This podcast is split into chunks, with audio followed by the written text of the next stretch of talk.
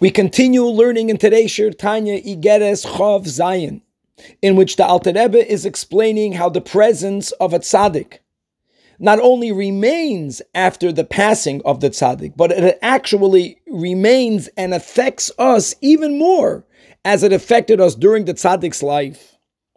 And as we learned in yesterday's share, that the life of a tzaddik is emuna, yira, and ahavas Hashem Parenthetically, the Rebbe explains normally when we speak about these three, the Seder is Ahava and Yira.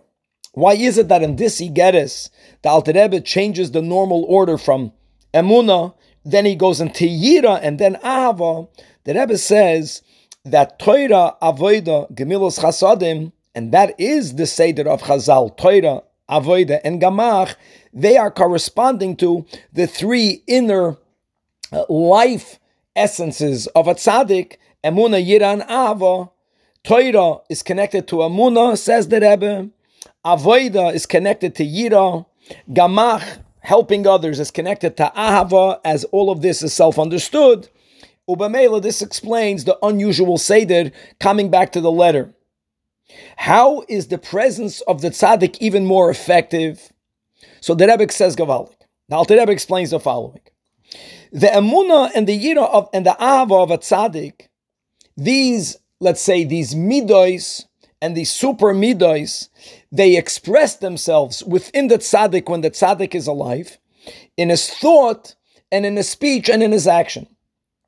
Those of us, the Talmidim, the Mikusharim, the Jewish people that are all connected to the tzaddik, we are only able to have access to the emuna and yiran ahava as they manifest through the machshavos of the tzaddik, which affect us all, and certainly through the speech and the action of the tzaddik, that in a more, even more revealed way, affects us more. And here the Rebbe explains the following.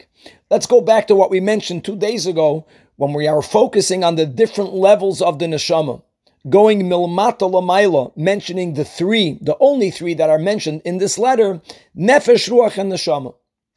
So when the tzaddik is alive, being that the nefesh is in the body and it continues to stay in the body even after the passing, but the ruach needs to be enclosed in the nefesh, which is in the body.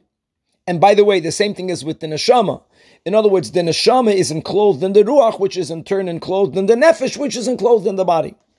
So since the ruach is so to say melubash in the nefesh, and its expression to the world out there is only through machshavar and dibur. That's the that these are the garments that the Alter Rebbe is, is speaking about.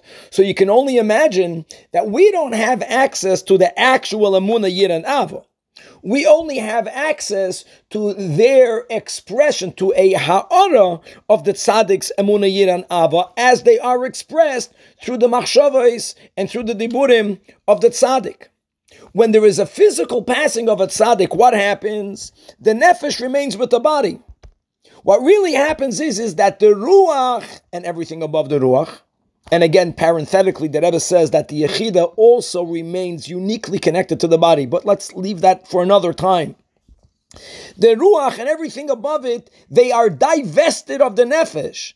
In other words, they don't need to express themselves through the Levushim of the, of the, of the physical world. They are purely available not only through their expression in Machshavar and Dibur, Wow. Which means that we now have access to the pure, to the essence of the tzaddik's emuna, yiran, ahava. And the Alter Rebbe says it's even more than that. Being that the ruach of a tzaddik continuously goes from one level to a higher level. Now, all of that is happening in, so to say, Gan Eden. But make no mistake, Gan Eden is here. In other words, that since the tzaddik himself is growing machayel al chayel, so we, the chasidim, the mikusharim, that are connected to the tzaddik through love for the tzaddik, we continuously have access to higher and even higher levels of emuna yiranava. And all of that mamish inspires us, continues to inspire us, and all of that gives a much better appreciation of that which it says in the Zohar that indeed that tzadika the ispatar is ishtakach b'kula almin even yater mi more to be continued.